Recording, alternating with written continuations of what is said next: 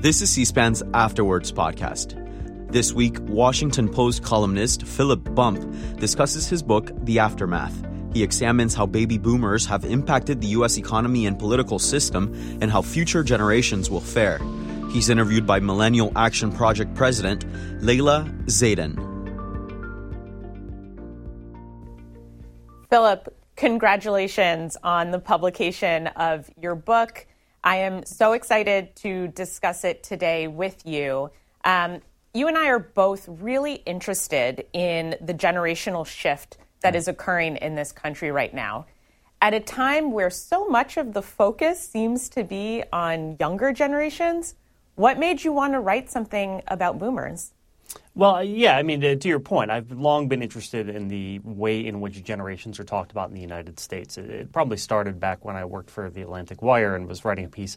Uh, you know, there every so often, every couple of years, there's one of these little brouhahas in the media about what what defines generations, who's what generation, yada yada yada. And one of those had occurred, and I actually called the Census Bureau and talked to them, and they were like, "Look, the only generation we recognize is the baby boom because it has clear demographic markers that the other generations don't." So that sort of started me down this path of every time I'd start hearing about generations, I'd be like, "Well, generations aren't really real, so why do we use them, and how do we use them, and what is it about generational identity that actually serves as a useful descriptor for what's happening in American politics and culture?" And so then that became the genesis of the book.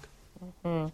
And so before we get too deep, tell us about how does generational identity get formed and as you did the research for, for this how did you avoid overgeneralizing or stereotyping around what is often referred to as a monolith and, and i think very much so is not a monolith yeah, I mean, look, quite frankly, what I would do is I would make broad generalizations and then say it was generalization. I mean, it's hard not to do that, right? I mean, it's hard not to sort of say, look, here are some characteristics that this massive group of people has. Obviously, it doesn't apply to everyone, but, right? That's just sort of, there's not really any way to get around that unless you, you know, start detailing the lives of you know, however many tens of millions of people. Uh, so, you know, when we consider generations, as I said, the Census Bureau only looks at the baby boom as a defined generation because you can see this sharp spike in births that occurs in the immediate aftermath of World War II and then continues on for about the next 20 years.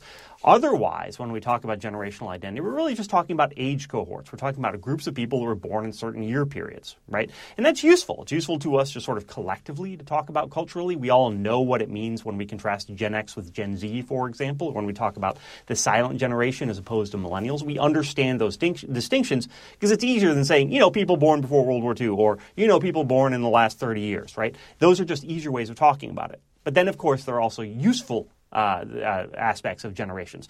Pollsters find it useful. Marketers find it useful. It is more useful to say, hey, this group of people shares this particular thing.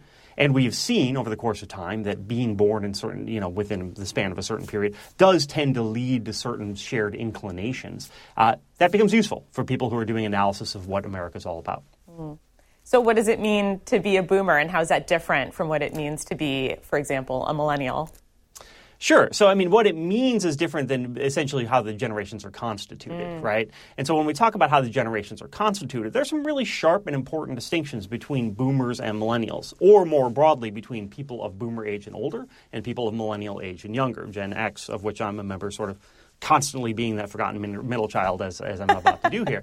Uh, but the baby boom itself, you know, consider that the baby boom emerged at a time in the United States when immigration was really at a low. There had been a backlash to immigration from Europe in the early uh, part of the 20th century. There were still laws on the books, even as the boom started, preventing immigration or tamping down on immigration broadly. And so at the time, when the baby boom started, immigration, the average immigrant was someone's grandparent, right? This was someone who had immigrated from Europe, you know, 20, 30 years prior. It was a whole different scenario. And then after the boom, immigration was relaxed again. Immigration laws were relaxed. And so you got started to get a lot more people from Asia, people from Mexico and Central America. And that really changed what America looked like, you know, in a way that has become a really fundamental part of how we talk about American politics, which I'm sure we're going to get to. Uh, but, you know, it, it, means that the baby boom really is much more white than younger generations, that, that younger generations literally look different than did the baby boom. At the same time, younger generations continued the pattern that we saw really start with the baby boomers of being more likely to go to college and less likely otherwise to participate in institutions, being less beholden to political parties.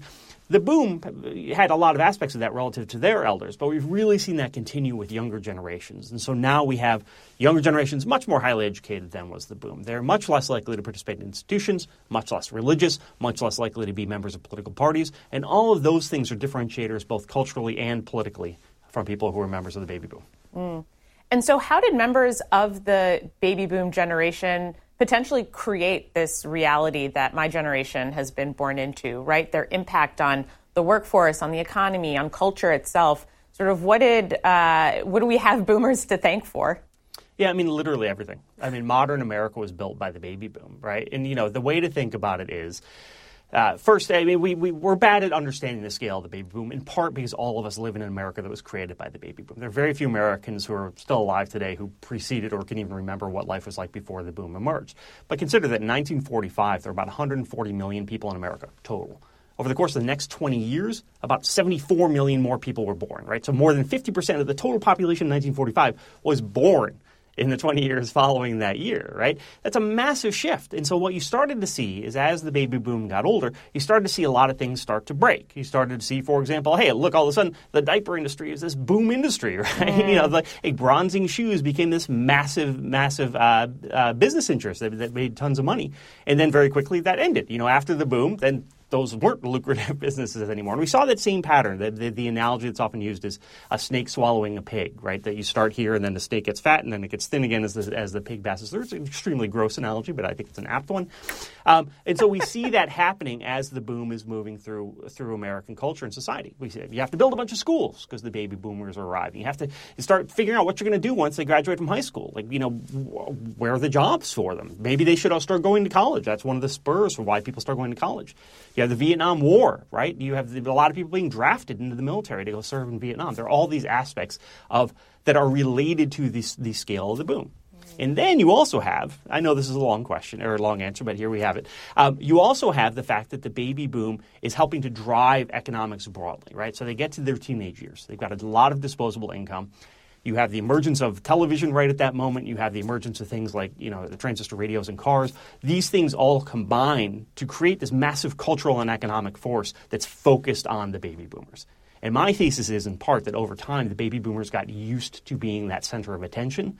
And so now, as that power is starting to go to younger generations, the baby boom is in the unusual position of being the ones out of power or with decreased attention paid to them. And I think that, too, is undergirding some of the tension we're seeing. Mm. Well, I have to say, I appreciate you uh, calling the baby boomers the me generation because as a millennial, I have been on the other end of sure. uh, receiving the me, me, me generation moniker. So I appreciate you pointing that at, at others. And this metaphor, right, of uh, the, the snake that swallowed a pig is, is kind of gross, but very apt. And I will say you were very talented at, at uh, dealing with metaphors in your book because you deal with something unpleasant but true, which is that as generations are born, so too must they perish. And, right. uh, you know, I've, I do not think I've ever met somebody who can talk about death with so many uh, metaphors and different ways of, of sort of talking about it. Smoothing it out, sure. Yeah, yeah. And right. so, so tell us about, um, you know, in, in many ways, sort of this cultural, economic power that boomers had that there's maybe one final act of, of power left in the boomers, um, you know, briefcase. Yeah, right. So, yeah, I mean, the people who are most fine with talking about baby boomers dying is either baby boomers or people who do research on death, right? So I talk to them, they're like, oh yeah, they're going to die, blah blah. You know, I mean, it's just it's it's a little shocking because it's you know outside of our cultural norm in terms of how we talk about it. But yes, baby boomers are getting older, right? Right now they're in their mid 50s to mid 70s. Uh, they're they're aging. Uh, baby boomers are increasingly they make up most of the re- retiree population at this point. Uh, they are increasingly making up more of the number of people of Americans who are dying each year. But that said, most, you know, there's still a large chunk of baby boomers are in their mid 50s, right? The baby boom is going to be around for decades to come. And so there are a lot of questions about what happens. So, yeah, if we think about it with the, the pig going through the snake or the going through the python to be more alliterative, you know, eventually you get to the end of the snake, right? But you're still seeing that swelling at the end of the, of the snake. And so I spoke, for example, with a woman who's involved in the senior housing industry, and they're just like stoked. You know, I mean, they've been waiting since the mid 1940s for it to be their turn to reach their end of the python. They're finally here. Although it's interesting to note senior housing is really aimed at people even still older than the boomers. So they haven't even gotten to that. They, you know, the pig's just starting to approach them. But there are all these factors, the, all these end of life decisions, all these factors that come into play when you're talking about elderly people that are now starting to apply to the baby boom. So, for example, medical costs, right? Care, care of, of, of uh, elderly people. Uh, the, the fact that America is going to be much older in the immediate future than it has been in the past also means that there aren't going to be as many people paying into government programs that are needed to help take care of the elderly, right? So, so there's going to be this new additional strain by this massive generation finally reaching the age at which they start to retire and you know start looking towards end of life. And it's really not even clear how America is going to be able to adapt to that, given the patterns that we've seen. Mm. And so, you know, I think that's such an interesting point and one that was very salient uh, as we think about the concerns that everyday Americans have today is the economy, jobs, and uh, their financial futures. And knowing that we are in store for potentially quite a large uh, disruption in the workforce over the next uh, couple decades, where do you see some of the uh, opportunities for our country or for folks who are in charge of making these big decisions to really prepare ourselves for uh, this oncoming reality? Yeah, I mean, we're already starting to see baby boomers become a declining portion of the workforce, right? I mean, they're, they're, retiring. This is what happens. I mean, this is this is very much foreseeable. But I mean, I think to some extent, I mean, obviously there are a lot of the, the economic picture of the course of the past two years in the wake of the pandemic has been extremely complicated. That's certainly true. But absolutely, one aspect of the search for trying to find people to fill jobs is that you have more people retiring. So the people with whom I spoke, uh, one of the things they pointed at was we need to figure out how we're going to bring more people into the country, right? We simply need to either uh, either we need to substantially contract the economy or we need to bring more people in to do those jobs. The birth rate's not doing it. The American birth rate has been fairly stagnant and declining over the course of uh, the past several decades. Uh, I shouldn't say that long. I, am sort of doing it off the cuff, but it's been declining over the over the short term. Uh, and so, when you speak with sociologists, when you speak with demographers, one thing they say is we need to figure out immigration. We need to have, we need to we need to have a way if we're going to have a society that looks like what it looks like now, that has people who are filling particularly these service sector jobs that are going to be increasingly left open. We need to figure that out. And one of the things they point out is immigration. Mm-hmm. Yeah. And so you mentioned in the book, I'm going to read a quote here the political choices that the boomer voters make will be more consequential for the direction of the country than their own financial investment and consumption behavior. And so, for all of their participation in our economy and the workforce, you see their politics as actually one of the more significant contributing factors to American society. Uh, why is that? Why do you see that? Well, I, I, there are two reasons, really. The first is that when we talk about how the baby boom has approached power as it's gotten older, is there have been a lot of examples of baby boomers sort of uh, uh, building up barriers around their own power. And when I say power, I'm using power in a very broad sense. I'm not just talking about you know holding the gavel in the House of Representatives. I'm talking about you know home ownership. I'm talking about things like uh, uh investments. Right there, there are all these ways in which power is manifested in this massive group of people. It's really important, of course, to have the caveat that I'm not saying that all baby boomers are rich. Baby boomers have a lot of aggregated wealth, but that's because there are so many boomers. You know, on a per person basis, the boomers are no wealthier than any other generation. But because there's such a massive generation, they hold much more wealth and they have held much more political power, and they've managed to to uh, make changes to preserve power in a way uh, that reflects the fact that they just simply have so many more people who are interested in doing so.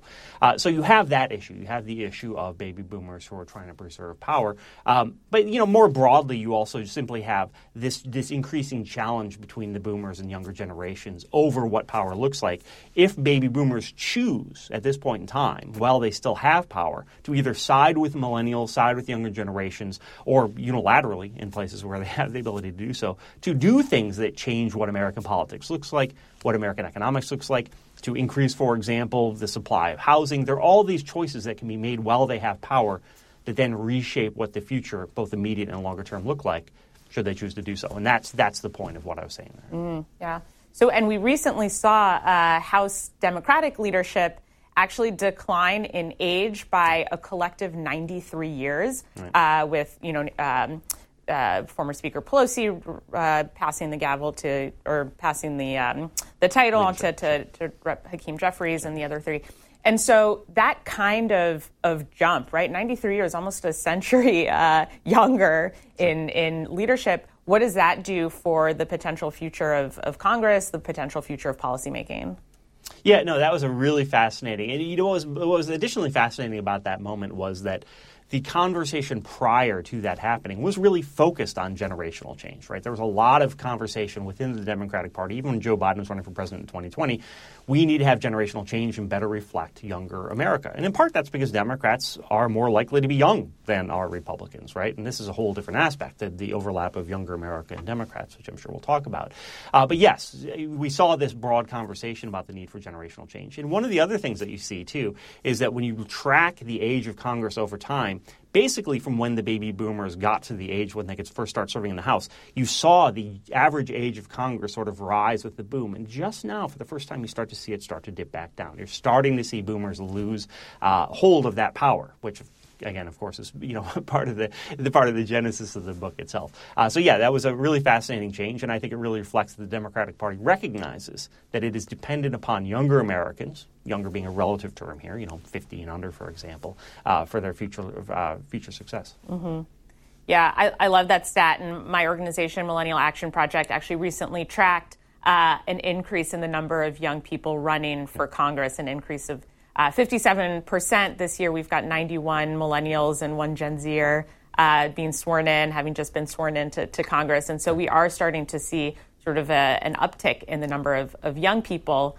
Um, one of the arguments that, that you make in the book is how the uh, shifting demographics of our country have actually contributed to this current moment that we're in of, of, toxic political polarization, sort of the role that, that boomers and now the rising impact of uh, millennials and Gen Z have on sort of that reality of the polarization that we're living in. Can you tell us a little bit more about that? Yeah, I think it's really important to understand that when we're talking about America and contrasting generations like the baby boom with younger generations, we're really talking about two different demographic groups of people, right? To the point that I made at the outset, the baby boom was much more uh, heterogeneous or much more homogenous. Uh, yeah, I'm stumbling over the word, much more homogeneously white, much mm. more thoroughly white than younger generations, in part because of immigration patterns, and in part just simply because of what, what America looked like at the point in time. And that's changed over time. And so you have this younger group of voters that's much more black and African, uh, black and Asian and Hispanic in particular uh, than was the older generation. And so when we, it's very hard to extricate race and age to a large extent because we know that black Americans and Hispanic Americans and Asian Americans all vote much more heavily Democratic than do white Americans. And that holds too at, at lower age levels. And so when we talk about what the future of American politics looks like, when we talk about some of this tension, when we talk about the reaction to Barack Obama being elected president, you know, that was that was the reaction was theoretically when we talk about something like the Tea Party, theoretically predicated on taxation. In reality, when you talk to researchers, the people with whom they spoke were uh, the Tea Partiers were frustrated about where their tax dollars were going. It was going to things like paying for immigrants coming to the country or paying for welfare programs, right? And those, of course, are intertwined with issues of race. You also hear when you speak with researchers who look at this that one of the frustrations was that Barack Obama was so appealing to younger Americans and that you had all these grandparents who were frustrated. Baby boomers were frustrated. Like, how can my kids vote for this socialist, which is how he was viewed you know, portrayed on Fox News. And so you really saw 2008 as being a point at which the generational tension came into sharp relief. It really saw the first big gap in old and young in terms of how they voted. And that was absolutely intertwined with race and was absolutely intertwined with age uh, in a way that's continued to this day. And those kinds of phenomena tend to be uh, much more visible, at least on the Democratic side of the aisle. Do you see, as you know, you write about the political influence of boomers uh, being very visible on the right, do you see the future of the GOP adapting to uh, what did you say, the, the, fading of the boomer generation uh, to replace that with younger voters? Yeah, I mean, this was the idea after 2012, right? That the, the, the, Republican Party came into the 2012 presidential race thinking, okay, we got this. Mitt Romney's going to edge out Barack Obama. Finally, we're going to get things back on track. And then, to their surprise, the Mitt Romney lost, and so they engaged in this this uh, in the in the wake of that election. Uh, they engaged in this what came to be known as the autopsy, in which they got a bunch of senior officials within the Republican Party. They sat down, they did research, they looked at demographic trends, they looked at what was happening, and they put together a set of recommendations, included among which was we need to do a better job of reaching out to non white Americans. The problem was for the Republican Party that by the time that report came out, you know, in the, in the aftermath of the 2012 election, you had two things happen in 2014 that reshaped the political narrative. The first was this uh, surge in unaccompanied minors at the southern border, uh, young people coming from Mexico and Central America, uh, pre- predominantly actually Central America, coming to the United States and causing a crisis uh, for the Obama administration, but also a massive backlash on the right. And then you also had the emergence of Black Lives Matter, which really drew attention to the saliency of, of uh, interactions between black people and police. And so both of those things helped trigger the rise of Donald Trump. And Donald Trump came out of the gates. You know, the first thing he said essentially when he announced his candidacy in 2015 is he spoke out against immigrants and spoke out against immigration. Uh, and he really showed that while the autopsy of the GOP after 2012 had said, hey, we need to figure out a new path forward and, and reach out to people, Donald Trump showed, well, actually, we can still wring a lot of political power out of really quadrupling down on our appeal to, um, you know, often xenophobic white America. And that's what Donald Trump did over the course of the next, what's it been now, you know, seven years. That said, yes, over the course of the long term, I think we've seen some softening of the Republican Party's positions on things like LGBTQ issues, with obvious you know asterisks that apply there, and on things like climate change relative to where they were 15, 20 years ago. The GOP position is softer on those things than it used to be, even if it's not necessarily where it wants to be. And I think that is in part a reaction to the electorate broadly, driven by younger Americans, uh, showing that the, the, their past positions were simply unacceptable.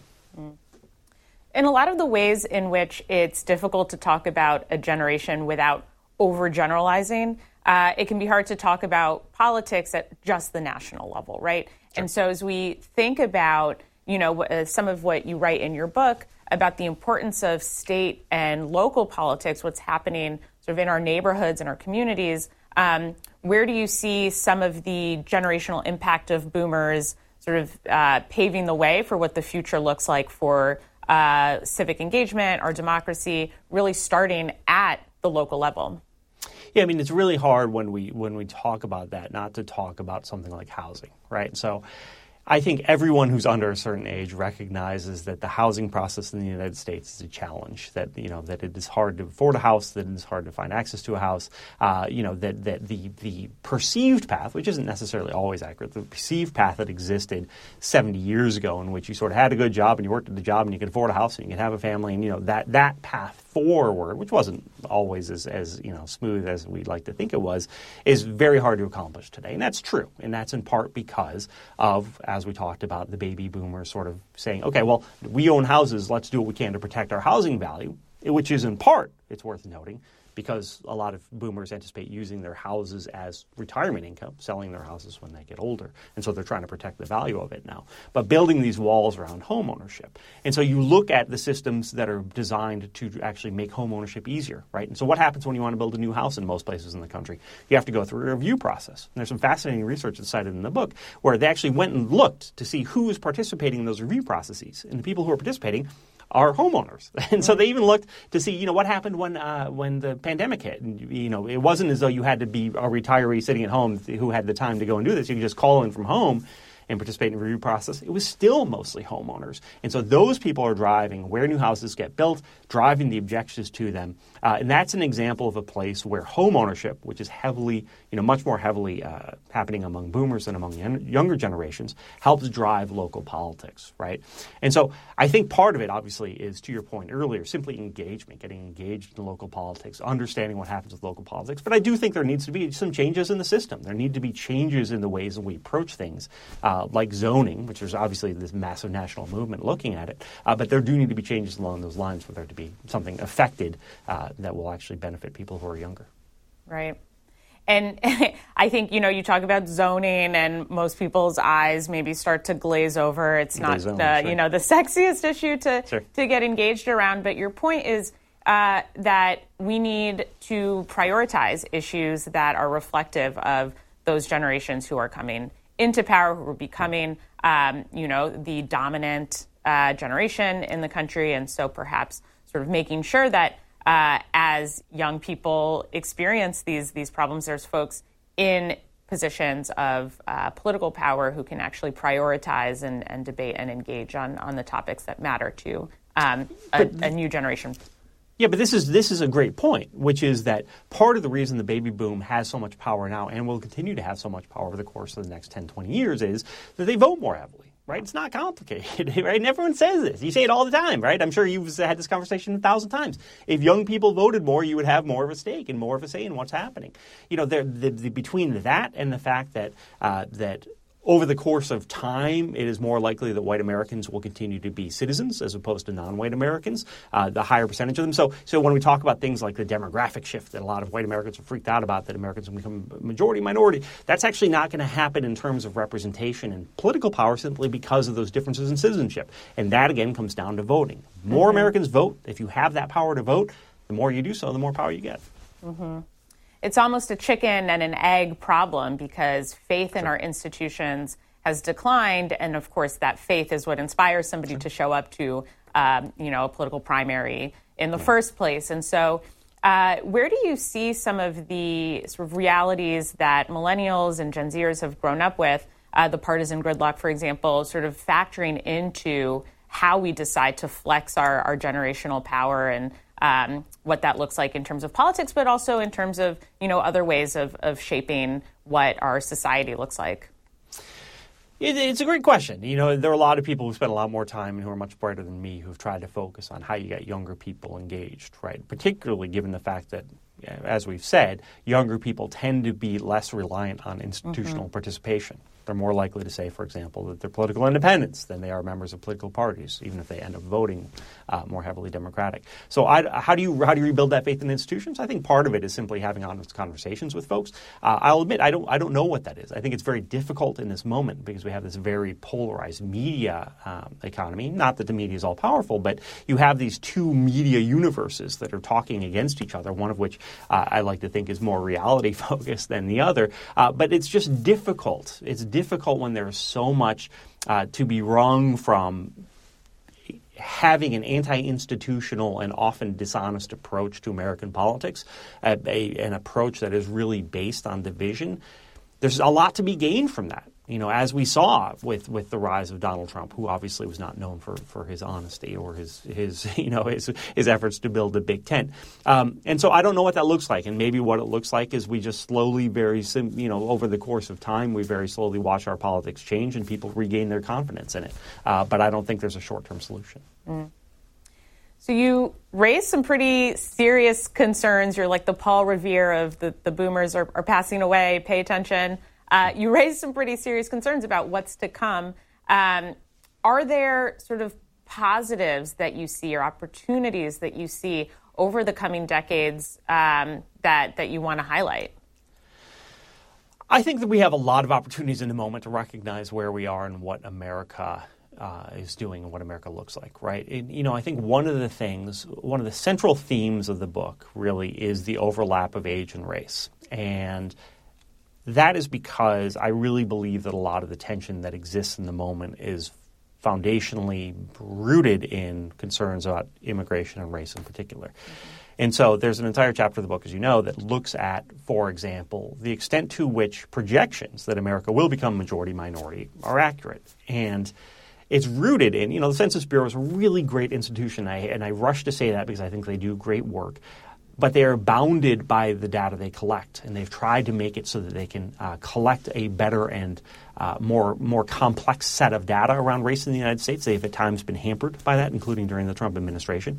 But so, for example, the Census Bureau's projections, last time they did so was in 2017, they project a certain percentage of America will be Hispanic, uh, you know, up until 2060 or so. Those projections are based on assumptions about Hispanic American self identification over time. And one of the things that other research has shown is that Hispanic Americans are less likely to identify as Hispanic in future generations as they are longer, as they've been in the United States longer. Uh, and so, you know, things like that, we are there's a lot of discussion about when America becomes majority minority that is rooted in assumptions about how people identify their own race that may not hold up.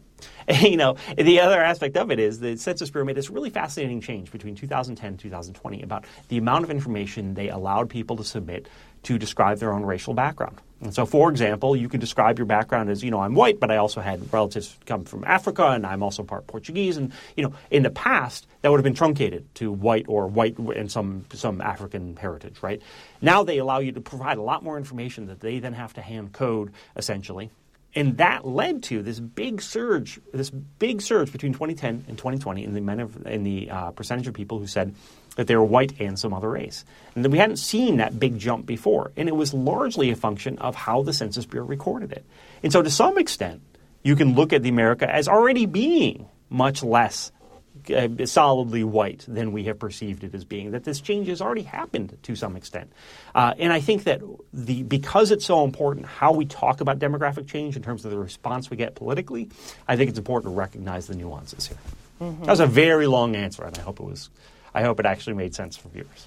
I th- yeah, I think that's uh, an important topic to to sort of spend a, a few moments on because the changing racial demographics of this country are uh, so important to acknowledge. They are going to impact every facet of our society. And as somebody who runs an organization of millennials and, and Gen Zers, it's something that I think is a, is a priority to our generation to, to really acknowledge in a way that, um, you know, to go back to the beginning of our conversation, is full of the complexity and nuance that uh, a topic as big as race, uh, you know, deserves. It's not that all people of one certain racial uh, sure, right. makeup are, you know, all vote the same, all believe the same thing, all earn right. the same amount um, of money. And so I, I do think that, um, sort of to, to, your point of the diversifying nature of our country, creating these um, uh, really helpful fracture points or, or um,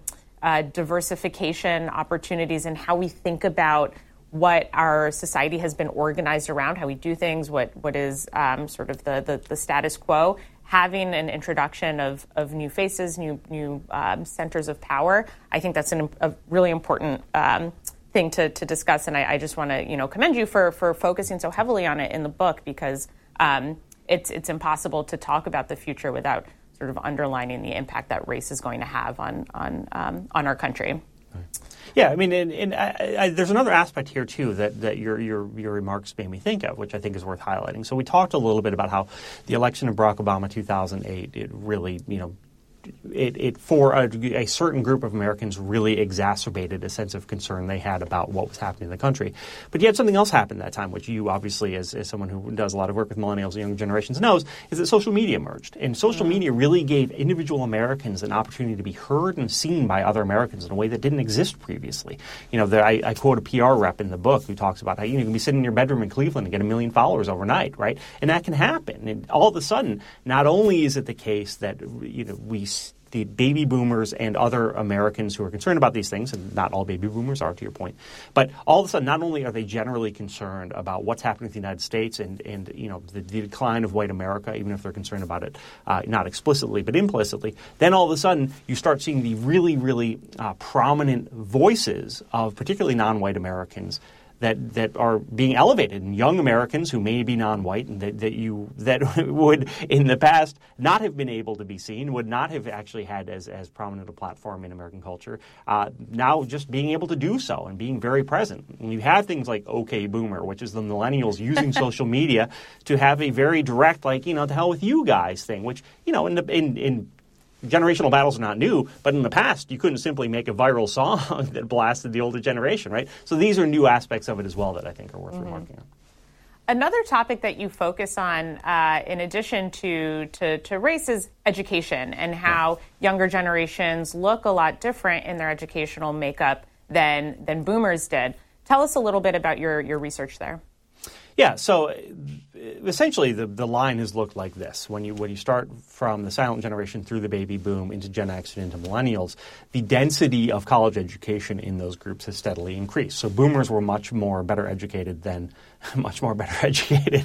not, not, not, reflecting well on the subject at hand. Classic uh, Gen much, Xer. right. We're much better educated than their parents. Gen Xers were better educated than their parents. Millennials better educated than their parents, right?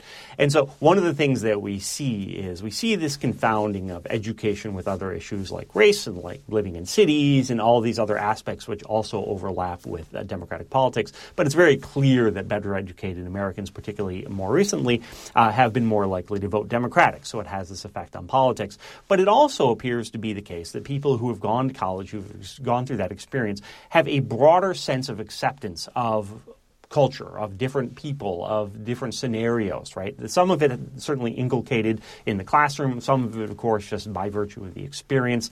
Uh, and so we see that as really being something that can be determinant if you're trying to identify how people, uh, you know, people's worldviews or politics. College education can be very effective in that. So we see college educated young people voting very much like college educated older people, even members of the baby boom, because they have that thing in common. It's just that there are so many more college educated millennials and Gen Zers uh, as a proportion of those generations uh, than was the case with the boomers. Mm. Yeah, and so that makes me think, you know, we focused a lot on the differences between the generations. Are there any notable similarities that, that you pulled out or that are worth uh, highlighting as we think about what the next few decades looks like. Yeah, I mean, I think it's really important. It's, to your first point, the first point that you raised here, that the, the boom is not one solid mass, right?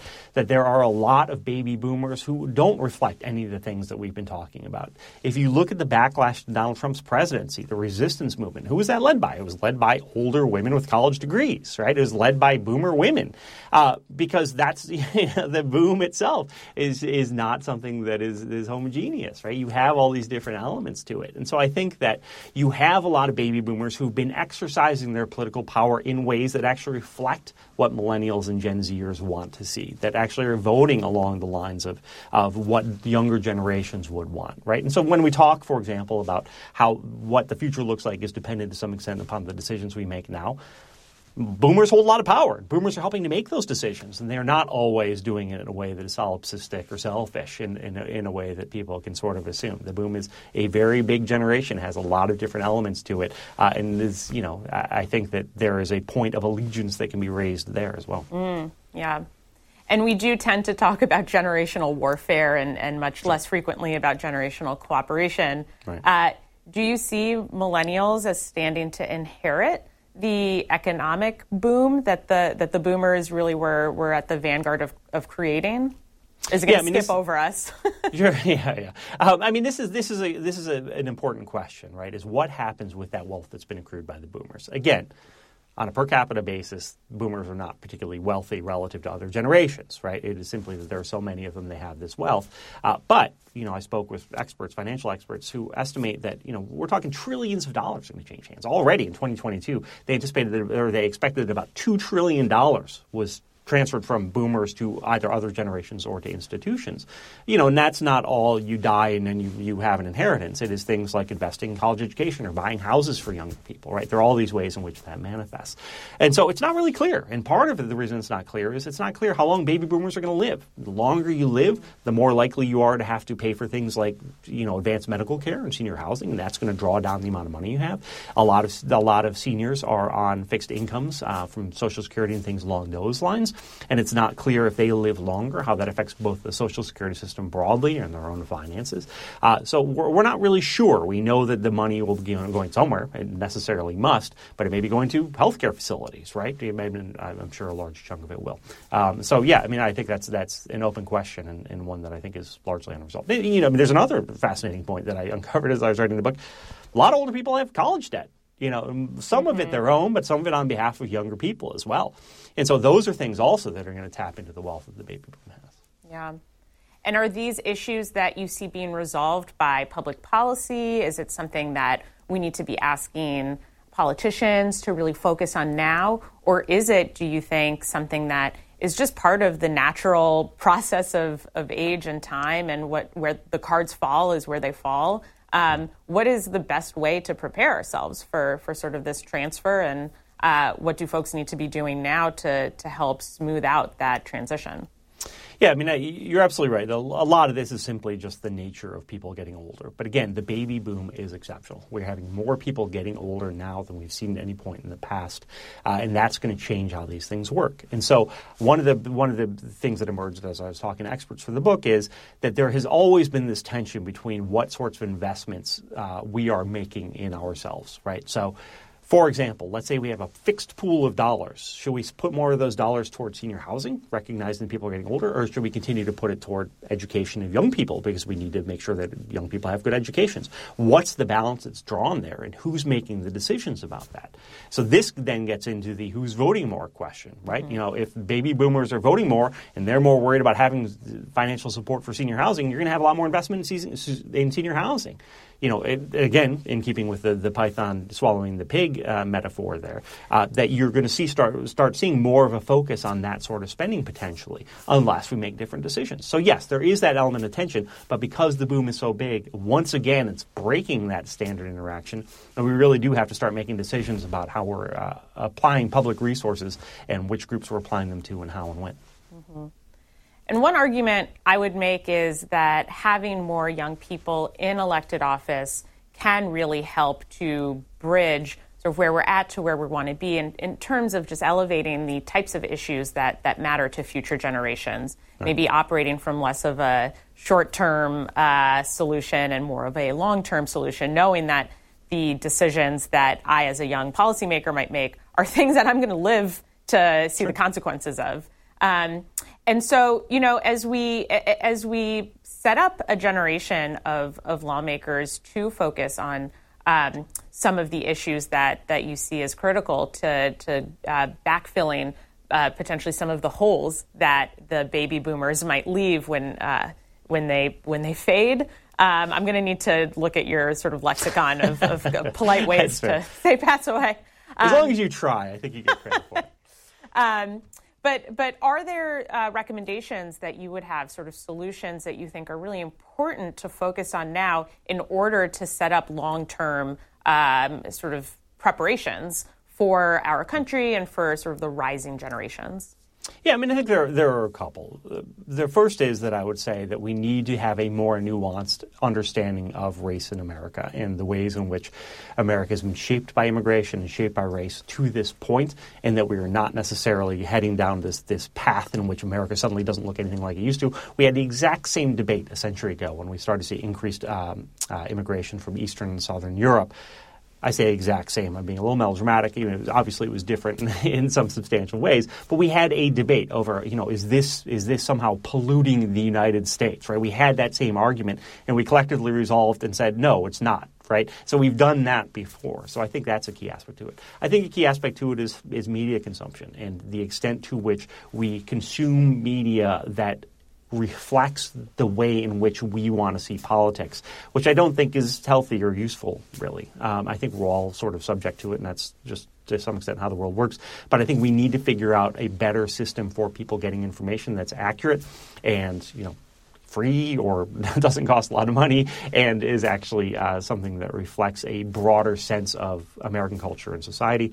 Um, and, you know, and I think that we also just need to have more people of different backgrounds and different age groups and different race involved in politics and decision making. I mean, you, to your to the point you were just making, I spoke with the legislator Alex Lee out in California, who works in the, he's in the state assembly, just won re-election there, and you know, at the time he first won, he was living in his parents' house because housing was so incredibly expensive in the Bay Area where he lives. You have Maxwell Frost, who came and you know the first Gen Z member of Congress, gets to Washington, all of a sudden he discovers he can't rent a place. his rental application is rejected. Right? Eh, having them in positions of power is good because what it does is it forces those sorts of issues, which affect a lot of people. It doesn't affect anyone in Congress, save Mr. Frost at this point in time, but it affects a lot of people. And having people there who are cognizant of that and have that lived experience, I think, is important. Yeah. Yeah, another anecdote. Uh, a young person that, that I know who had to suspend their campaign because mm their roommate moved out of their apartment and they got priced out of the district that That's they were crazy. running to, to represent because they couldn't afford to live alone. And so, yes, to your point, sort of making uh, a bunch of changes to a bunch of different places uh, in order to to sort of support this changing landscape of, of political power, I think is, is very important. Or, um, or at least having someone in the room who's cognizant of it. Yes. Right? I mean, it's not even necessarily the case that we need to overhaul everything, but just to have it on people's radar screens is important. Yeah, yeah. And to, to be somewhat fluent in, uh, you know, right. being able to, to, to share experiences. Um, one, one point that you just mentioned is uh, media consumption and how we have a conversation about what is happening. And, and it strikes me that, yes, millennials and Gen Zers really came of age in a time where the news and media landscape looks very, very different than how it looked when, when boomers came of age. And there was, um, uh, you know, a lot more uh, centralization of information and, and credible um, ways of, of, disseminating sort of truth. Um, especially as a, as a journalist, you know, I would love to hear your thoughts on uh, sort of the current media landscape, how we change uh, the conversation or how we have the conversation in order to, you know, stabilize perhaps how we ha- we operate from sort of a shared set of facts and truth. Yeah, I mean, this is a huge question, and it's not one I have a, a, pat answer to because it's. You're right. I spend a lot of time thinking about. You know, I work for the Washington Post. I write articles uh, that reflect what I believe to be accurate information about the world. You know, of course, I've made mistakes. Everyone's made mistakes in the past, uh, but our information too, because it's you know it's a high quality publication. We charge people to see what we read, right? Whereas you get Twitter accounts that spread misinformation or, or explicitly false information, or, or or present news through a lens that reflects a particular worldview uh, that are free. And you know, you have blogs like Breitbart where you can go and read whatever Breitbart's take is on the world that you don't have to pay for, and so you consume that. I mean, there there are all there's this this interplay of economics and accuracy that I think is challenging in the moment, and I think it's been fostered to a large extent by the rise of social media. Social media has been a huge boon for the news industry because we get a wide variety of voices that are able to share information and off, you know, offer opinions on what's going on in the world. It's been really, really important really, really good on net. But at the same time, it also allows people to cocoon in their own universes of how they want to see things. And you get things like QAnon that arise as a result of that. Obviously problematic. you know, satanic cult of pedophiles being something that people believe is not ideal. We should not we should not encourage that. I don't know what the future looks like though. I don't know what it looks like to to to increase America's interest in receiving information because that's really what it's about. Mm. If you want to pay for the Washington Post, it's because you want a certain standard of quality in your news consumption. And if you don't care about that quality of news consumption, you're not going to pay for the Washington Post. You're just going to go and you're going to follow Jack Posobiec on Twitter or whatever it happens to be, right? I mean, there are all these other avenues for you to get information. If you don't feel like paying for it and you're not particularly worried about the accuracy and you want it to reflect a, a worldview that you have, then you can get that and you can get it for free and it's engaging and it gets you mad and it's fun and, you know i mean like there are all these aspects to it that traditional news outlets are disadvantaged like the post and, and i don't know what the solution to that is and mm-hmm. if you mm-hmm. do please like let's let's work on it yeah and i, I wonder how much uh, because younger folks have been at the receiving end of so much um, advertising right it's just been like mm-hmm. supercharged how much potentially our own internal BS meters might have yeah. become more sophisticated um, than you know folks who maybe grew up in the Walter Cronkite era of this is where truth comes from and um, sort of an inherent higher level of, of trust in, in the information that they're receiving, whether or not millennials and Gen Zers, because we are swimming in just sort of um, spin and and bias if the next few decades look like us um, having maybe a, a, more refined ability to to discern truth from fiction.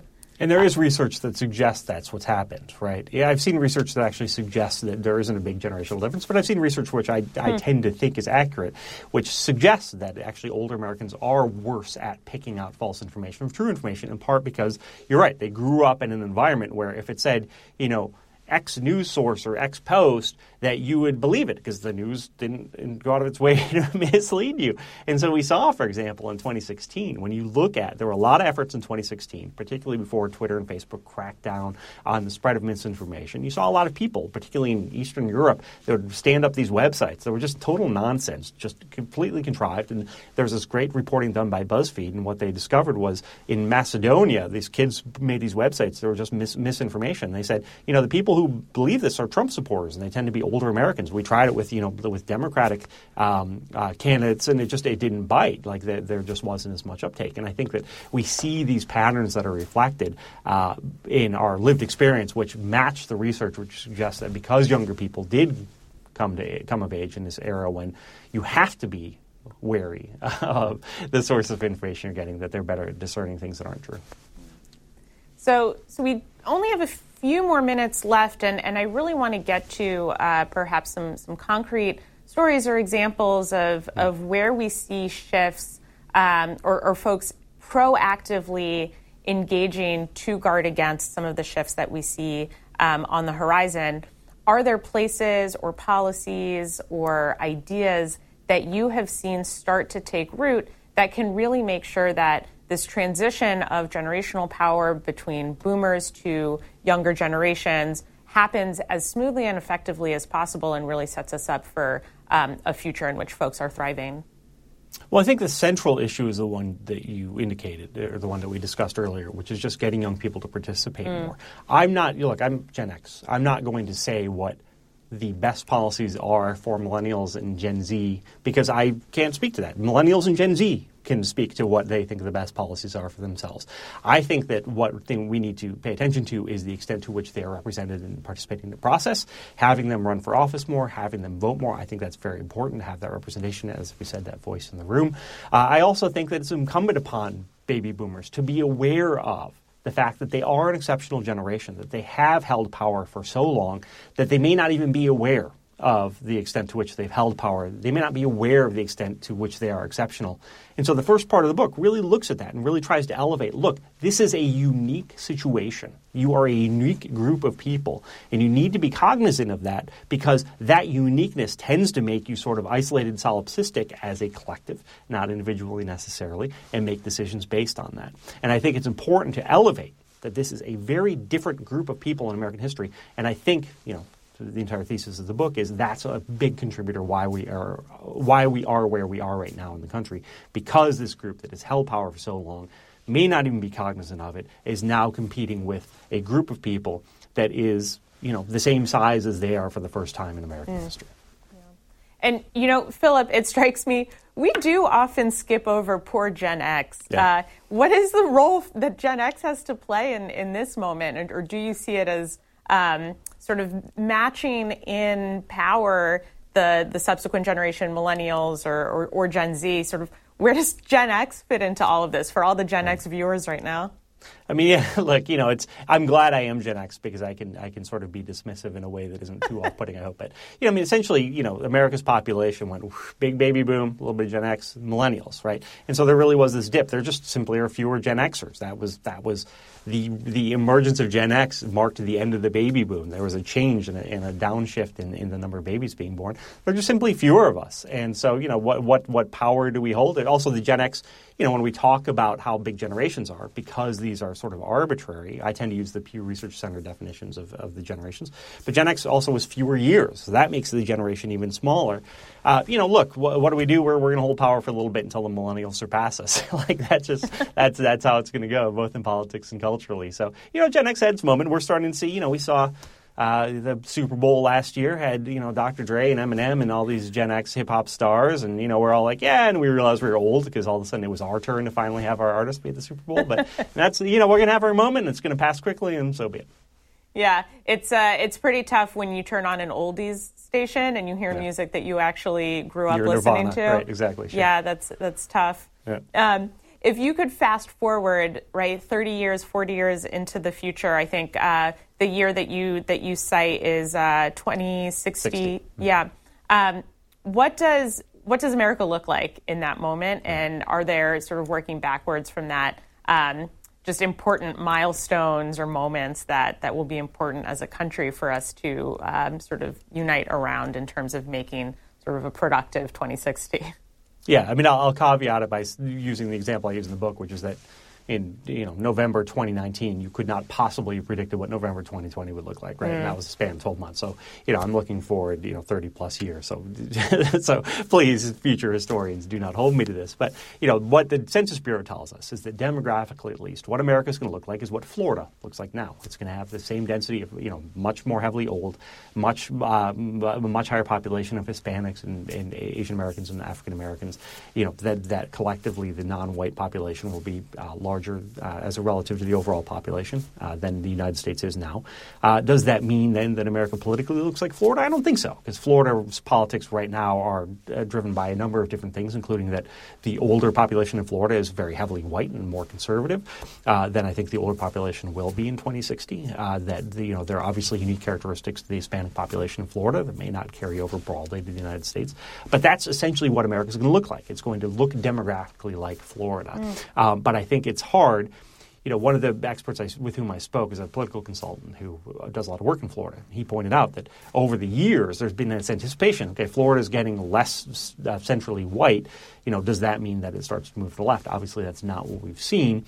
Uh, but again, you know, does that example hold? Does does America continue to look like Florida politically, even if it looks like Florida demographically? Uh, I would suggest that it probably won't because I think that in part the Republican Party really needs to try and do a better job of reaching out to younger Americans and changing its policies to be responsive to them, and simply in part because you know it's a long time, and you know, I would never want to say that I can speak definitively to what's going to happen in 35 years' time. I think a lot of us are, are out of the predictions game. Oh yeah. Uh, right. So Philip. Thank you so much for your time. Uh, I recommend everyone read your book. It is informative, it is funny, it is terrific. Um, Philip Bump, thank you so much. Of course. Thank you. Thanks for listening to this week's After Words podcast. If you enjoyed this podcast, listen to C SPAN's podcast about books. Learn about the latest nonfiction books and best selling authors. In each episode, we report on bestsellers lists and book reviews from around the country. You'll also hear authors talking about their latest books and insider interviews with nonfiction book publishing industry experts.